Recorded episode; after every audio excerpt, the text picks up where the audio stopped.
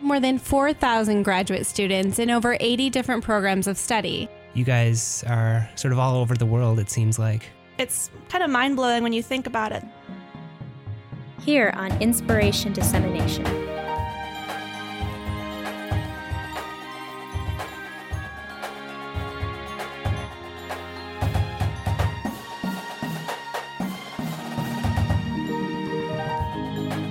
But there's actually photographs of this data set stretching over a much longer period of time.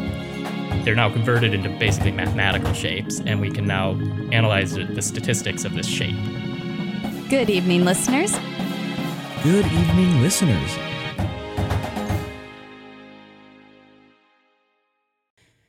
Good evening, listeners. It is just after 7 o'clock, and you are tuned in to 88.7 KBVR Corvallis. It's time for another episode of Inspiration Dissemination. I'm Grace Deitzler, and here at Oregon State, we have more than 4,000 graduate students and postdoctoral fellows in over 80 different programs of study. Here on Inspiration Dissemination, we feature the research and personal stories of one of these students each week. If you're a graduate student or a postdoc at OSU and you're interested in coming on the show, or you just want to find out more about all the awesome things going on at Oregon State, check out our blog at blogs.oregonstate.edu slash inspiration, where you can find out all about our up and coming guests and link to our links to our Twitter and podcast pages. Inspiration Dissemination is recorded live, and today we are lucky to be joined by Christine Tataru, a PhD candidate in the Department of Microbiology here at OSU. Welcome to the show, Christine. Hi, thanks for having me. So, you study what is a very hot and interesting topic for both scientists and the general public alike the gut microbiome. I feel like every day we hear something new about how the gut microbiome is involved in some disease, how it affects your mood what foods or probiotics to eat to have a quote unquote optimal gut microbiome. But before we dive into some of the more interesting revelations about it, let's define what the gut microbiome even is. Uh, yeah, that's a great place to start. So, the gut microbiome is the collection of tiny microorganisms that live in the intestinal tract. Um, and that can be bacteria, it can be viruses, it can be fungi. Um, it's the whole system that exists so, tiny living things that occupy our digestive tract. That's it. You're never alone when you have your gut microbiome with you. So, one uh, uh, one of the reasons that the gut microbiome has become so much more of a topic of interest, I think, is because in um, recent decades, uh, tech, the technology that we use to look at it has improved immensely. What are some of the ways that we can actually collect data about the gut microbiome? Yeah, so there's actually a lot of ways. Um, what we generally tend to do is we start with a stool sample, um, which is already a choice that's being made. You know, we could start with a biopsy, that's really hard to get. So we start with a stool sample. And from that, we can sequence a bunch of different types of data. Um, so we can ask a couple different questions. We can ask who is there. So we can take a census or a roll call of the different bacterial species that are around. Um, we can also sequence all of the DNA that's there and thereby get kind of what we call a genetic potential. So, what are these bugs able to do? What do they have the instructions to be able to do? Um, we can also do uh, sequencing to see what kinds of genes are they actively expressing? So which of those instructions are important to them? Um, and then we can also ask like what kinds of metabolites so chemicals or um, nutrients or even proteins are around in the environment that they would have access to? And that might be something that they're creating or it might be something that the host meaning us is creating and then the bacteria are using. So all of these different ways to kind of look at the different pieces of the puzzle in how the gut microbiome and the human body kind of interact.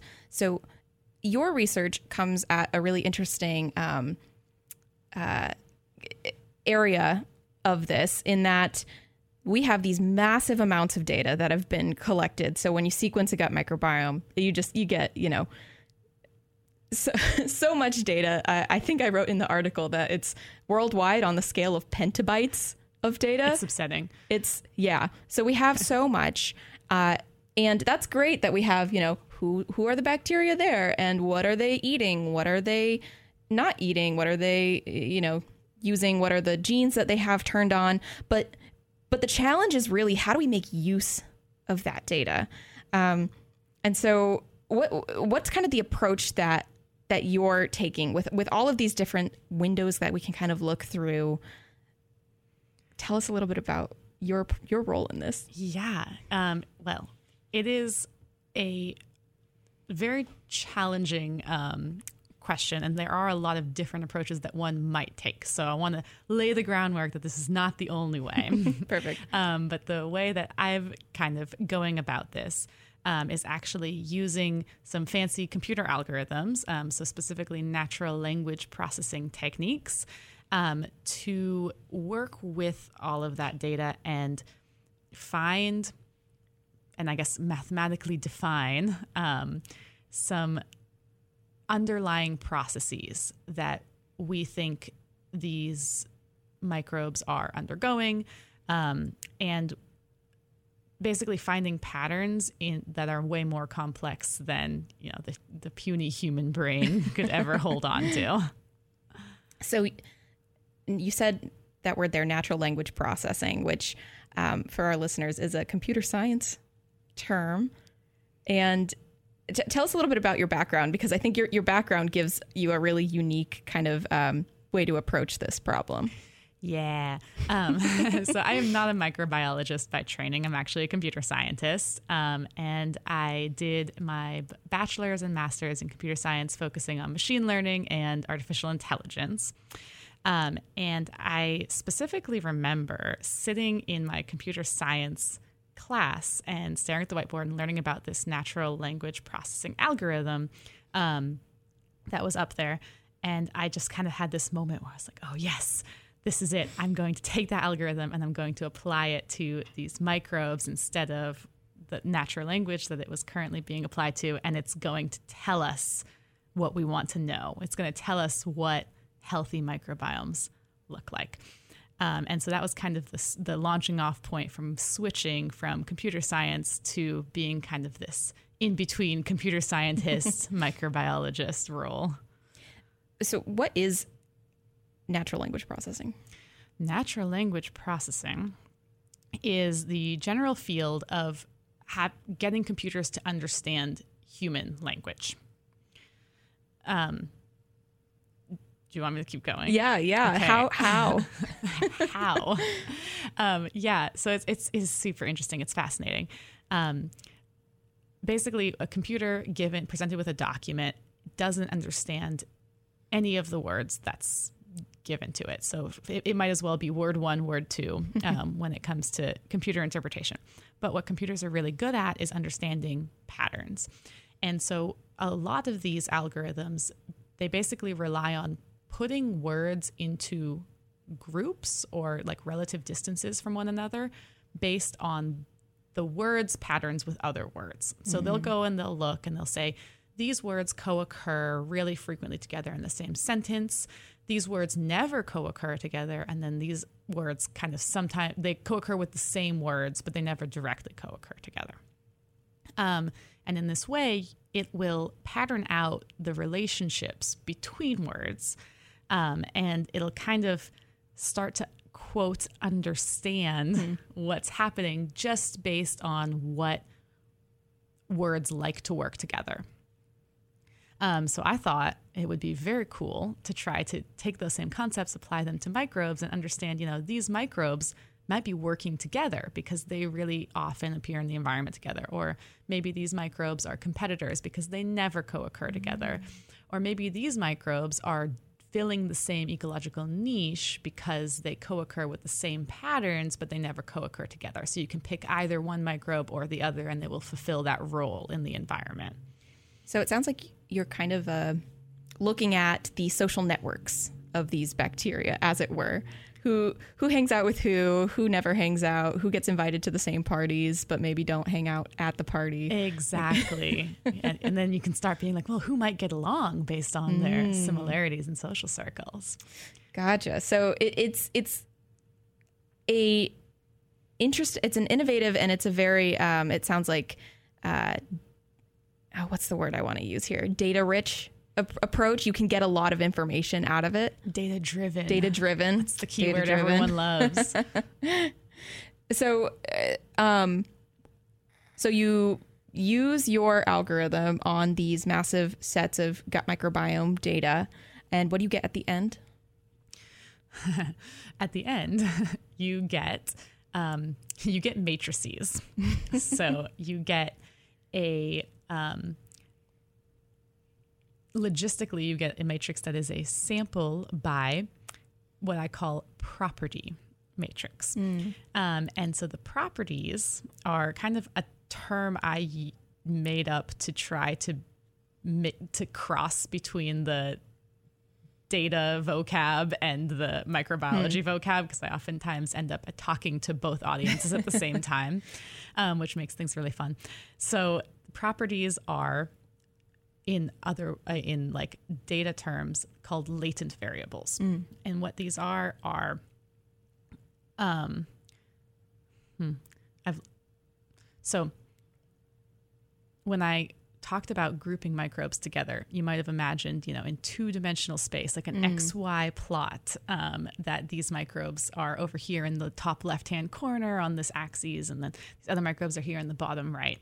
Um, but in reality, what the algorithms give us is not two dimensions per microbe, but actually like 250 dimensions. Wow. um, I, I, don't know if that's I can visualize. I don't think you should try.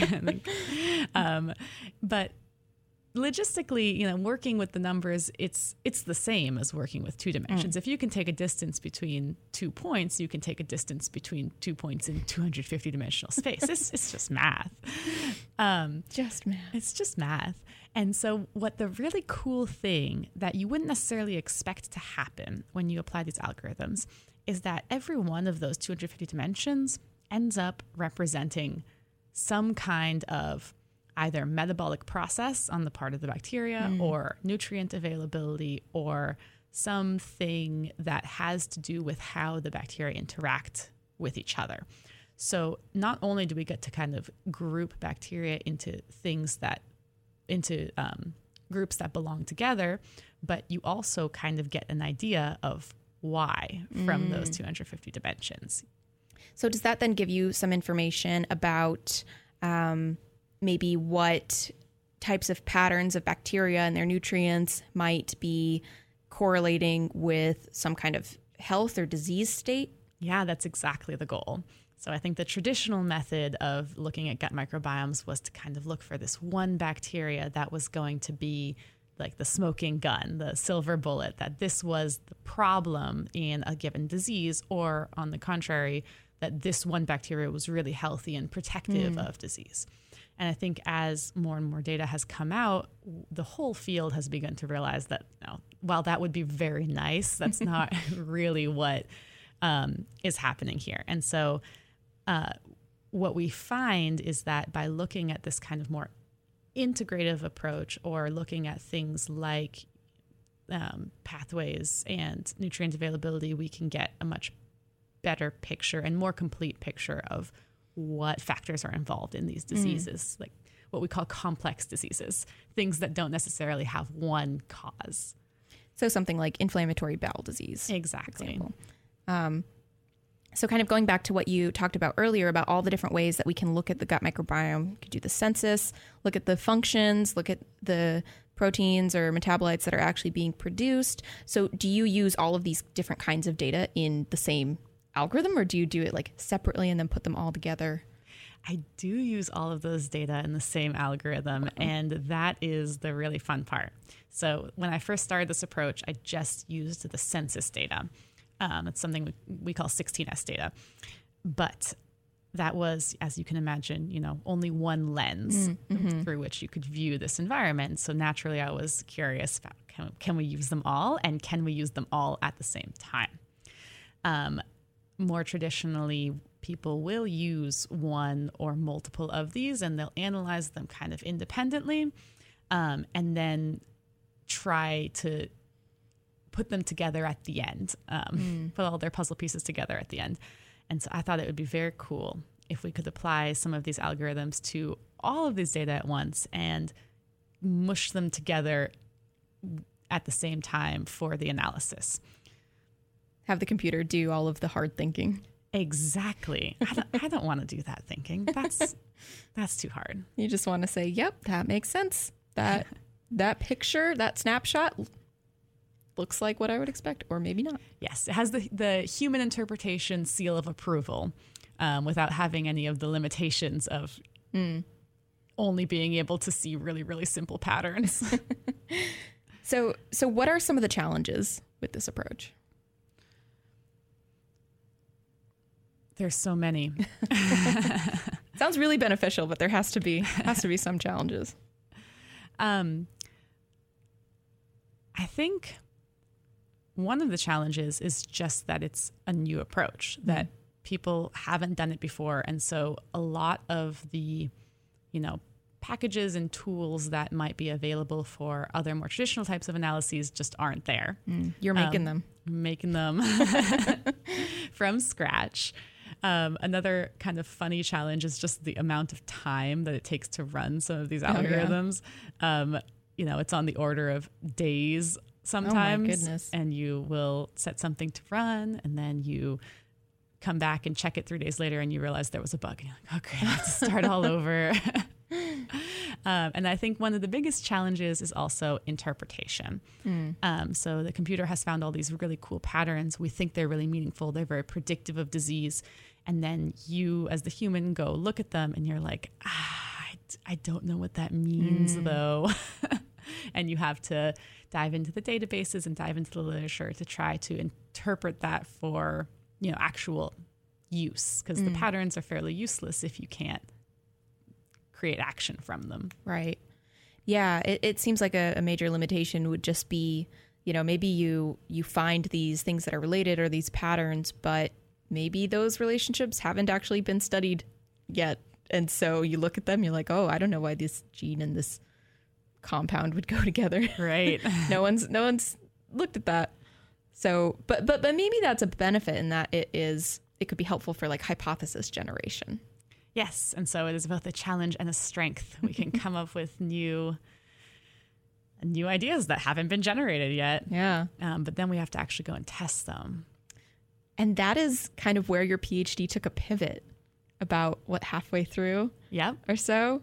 that's right. Someone gave this computer scientist a pipette. I don't know who thought that was a good idea. So, um, I'll let you tell that story, but but yeah, so so now you're actually in you're not just on a computer, you're in the lab pipetting things and yeah, it's I don't know. That's been the f- the most fun pivot. What do you call it? Change in my trajectory um, thus far. So yes, that was one of my frustrations. I was very annoyed that everything I was finding was very cool, but it was all correlational. And the question that everyone always asks you at every talk is, okay, but what about causation? I and, and and it was you know obviously frustrating to the audience members, and it was frustrating to me as well.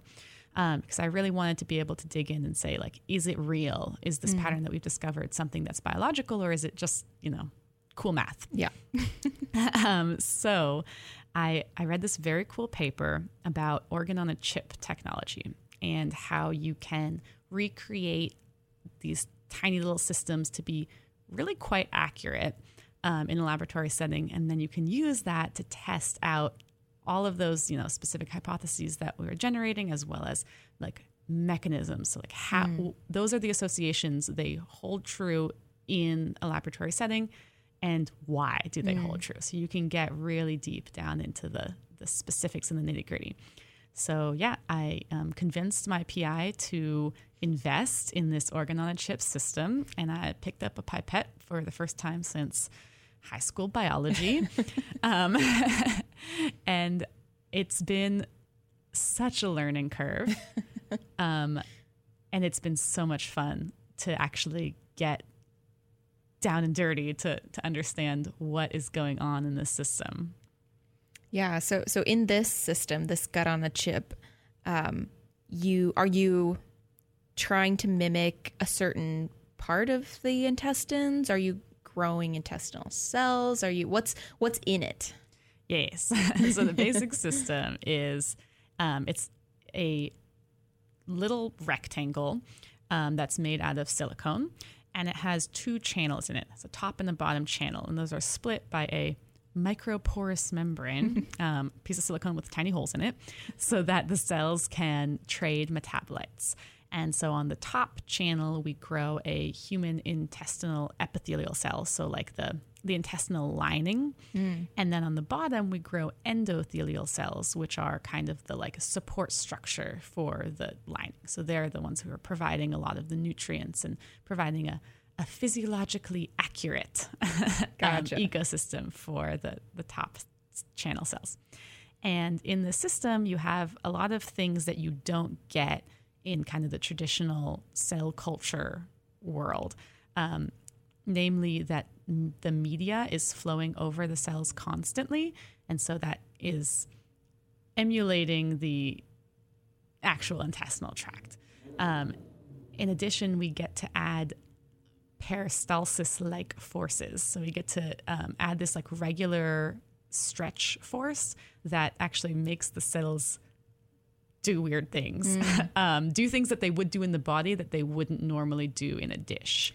Gotcha. They differentiate, is what happens. So in in typical cell culture, you have a flat dish. You grow a single layer of cells, or I don't know, maybe a couple layers, Yeah, it actually is a monolayer. Just It's a single one, layer. One layer of cells, yeah. and so that can tell you some things, but it's not. It doesn't very realistically mimic the actual body. Whereas it sounds like your system actually has more factors that replicate what would actually happen. Yeah, exactly. And you'll actually see them kind of like pop up in in in vivo in the organism. You see um, cells forming these like villi and crypt structures, um, which we don't normally see in the flat cell cultures, but which you do see in the chips. So but it's the same kind of cell same that kind you of put cells, into the dish. just different stimuli. Biology is amazing. so, um, you can grow these cells, you can very precisely control the environment, which means you could theoretically model some disease state potentially if you knew what went into that. If you knew, if you only knew, yes. so that is, in fact, the um, major project that I'm trying to do with this system is I'm trying to model inflammatory bowel disease, um, which is one of those complex diseases that we know a lot of the things that are involved in it, but we don't really know like what causes it to begin with, um, and it's difficult to study in other systems because a lot of the models that exist are very harsh. Um, so they're recreating some of the symptoms, but not necessarily from the same cause, um, which means that they're recreating the symptoms to like maybe a more a higher degree than than you really would want. Um, so the way that I'm trying to go about modeling this inflammatory bowel disease is by simulating the cytokine feed forward cycle. Lots of big words there. Those are some Let's break it down. Um, so cytokines are the um, alarm system of your body. It's what your immune cells secrete to say there's something going on here. We should kill it. And then what happens is all of the other cell types, including your intestinal lining cells, your epithelial cells, will respond to that first alarm call with a secondary alarm call. Hmm. So they also secrete cytokines. And they're like, okay, let's do it. Let's kill the thing. and those sec- that secondary alarm system feeds back into the first one. So you get this kind of feed forward cycle. And in a healthy gut, that happens for a little bit and then at some point it stops. In an inflammatory bowel disease gut, that cycle continues perpetually. And that's when you see a lot of these like really uncomfortable symptoms for people. Their guts are just constantly inflamed. so it's Rohan responding to the lighting of the fires of Gondor just in perpetua, back and forth forever. no stopping. Until there's no more wood left. Until there's no more. um, So I am trying to basically create that feed forward cycle in my system, and then I'm going to be adding things to try to dampen down that second alarm call. So the response call of the epithelial cells, I'm going to treat them and try to see if I can get them to be a little quieter about their secondary alarm call. try to cut off the cycle and cut off the cycle. And this is kind of where your your your other project ties in is um, how do you how do you figure out what you're going to try to use to dampen these responses? And I do that with my fancy natural language processing algorithms, of course. Um, yes. So the first couple projects that I've been involved with have identified some particular bacterial species as well as some particular metabolites that we think might have anti-inflammatory action. So cool. Um, so we're going to be testing those out on the chip to see if we actually get, you know, a, a subdued response like we're looking for. And to be very clear, we are not trying to shut down the immune system altogether, um, because I think that's something that gets talked about in pop culture that like inflammation is bad. Hmm. Like inflammation is very important. Your body needs inflammation to fight disease. It's it is a good thing. It's a good thing in the right contexts. Hmm. And It's good when it does its job. It's not good when it just runs amok. runs rampant.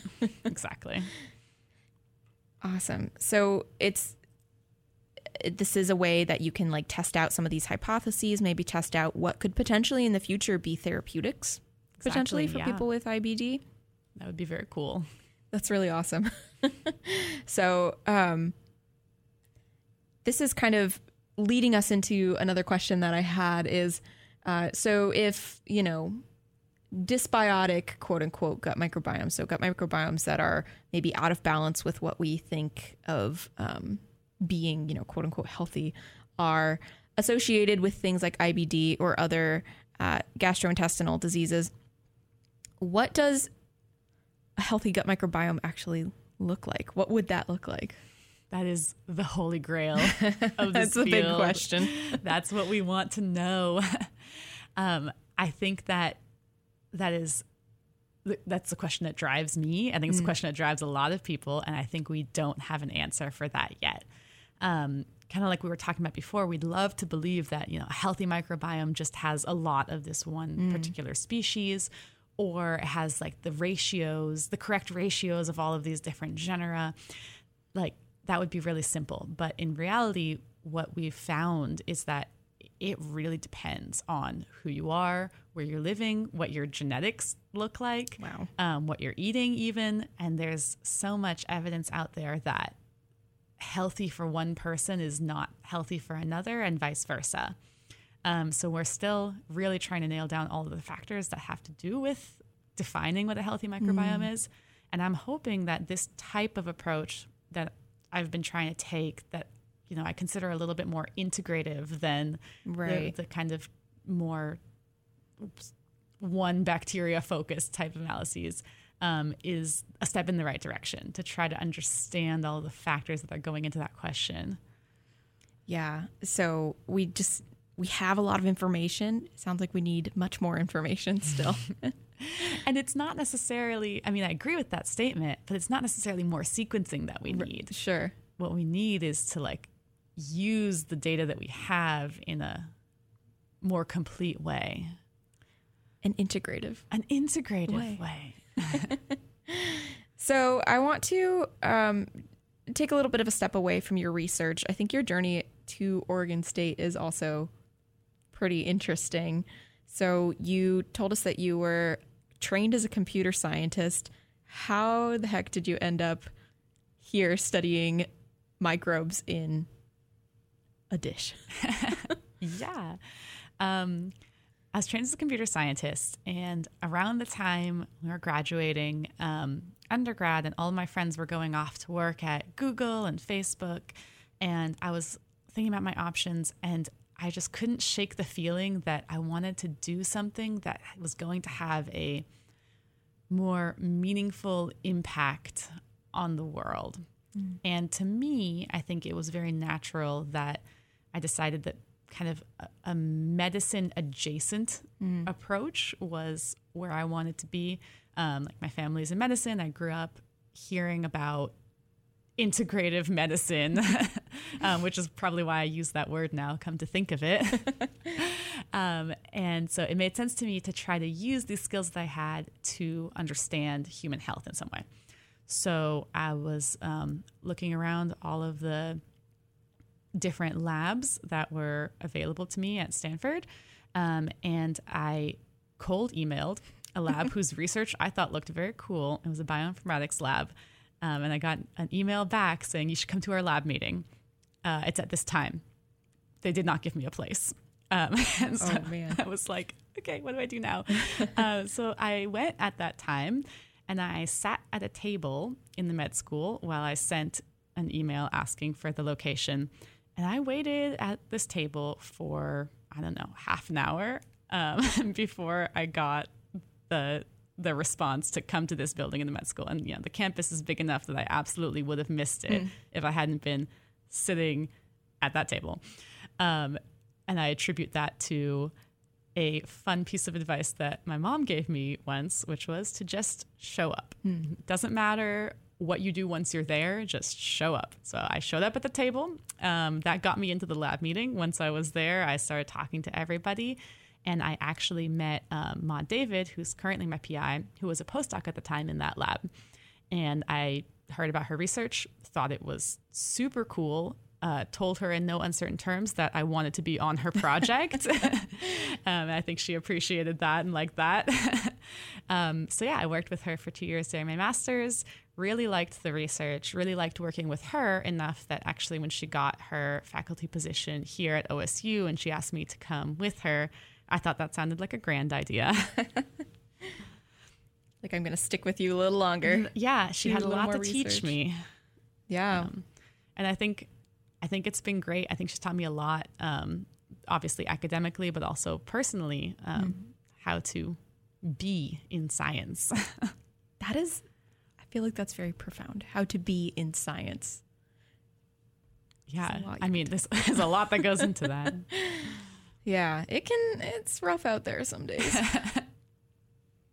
so that's how you ended up here. Um, but you're pretty close to graduating, I am. which, side note, I'm very happy for you, but also very sad because Christine and I are in the same lab and she's leaving before I am. but what is, what do you think is the next step for you? What is your, do you have like a broad life goal or something you would like to accomplish? Such a big question. No pressure. no pressure. It's fine.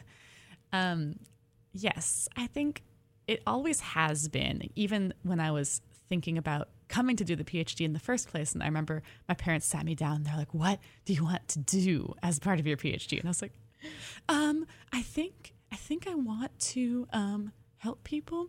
Um, but I, I that has become more specific uh, as I've gotten older. And what it is now is I want to make ways for people to help people. So I don't necessarily want to be the person on the front lines doing the helping, but I love the idea of creating infrastructure and methods, techniques, and avenues for people to use and adapt um, to then have a positive impact on the world. Um, I think it's a way you can really propagate your individual impact and empower others to to also kind of join the the effort. So well said, and and you know what a what a great life goal to have. That not just helping people, but helping people help people. Yes, and and doing it from the background. It's very important. Don't like being in the I spotlight. don't like being in the spotlight. Well, thank you for joining us here tonight, being a little bit in the spotlight, I guess. Uh, so before we wrap up here, we have a couple traditions, and first, I would like to ask you, what is your favorite part about what you do, whether that's research or grad school? What's your favorite? Yeah, I thought about this for a while uh, because I knew you were going to ask me that. and I think there's some a lot of things I really like, like you know, working with awesome people and being in this very cool, exciting space. But truly, my favorite part of the entire process is when you get some nice, crisp, cool data and you get to visualize it for the first time and you see some pattern or something that you think is really, really cool. And you're like, oh my God, is this real?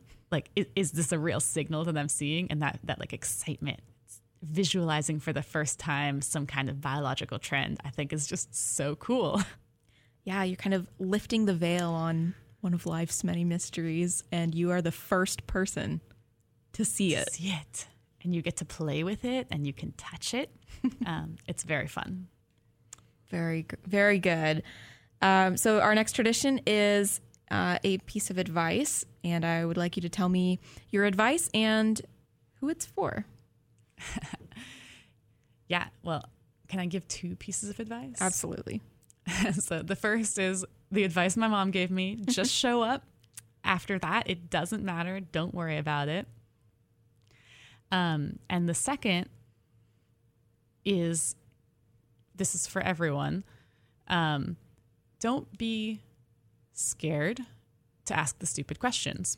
Um, partially because you'll find really cool answers, and partially because you'll look a lot more stupid if you don't ask the question and you don't know the answer. Um, I feel like I spent, you know, a good good amount of time being scared to ask the stupid questions, and it's so much more fun when you do. Oh, yeah. Absolutely. I wish I'd heard that far earlier in grad school, for sure. Um, all right. And before we get to our last tradition, I just wanted to thank you one more time for coming on the show. And I, uh, of course, have really enjoyed hearing about your work.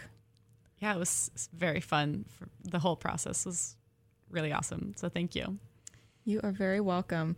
Our last tradition is um, to send you out with the song of your choice. Please tell us what song that is and why you picked it. Um, I picked the song Just Jammin' by Gramatik, and I picked it because it is my favorite work song. If I need to get something done, this is the song. All right. And with that, thank you, Christine. And here is Just Jammin' by Gramatik.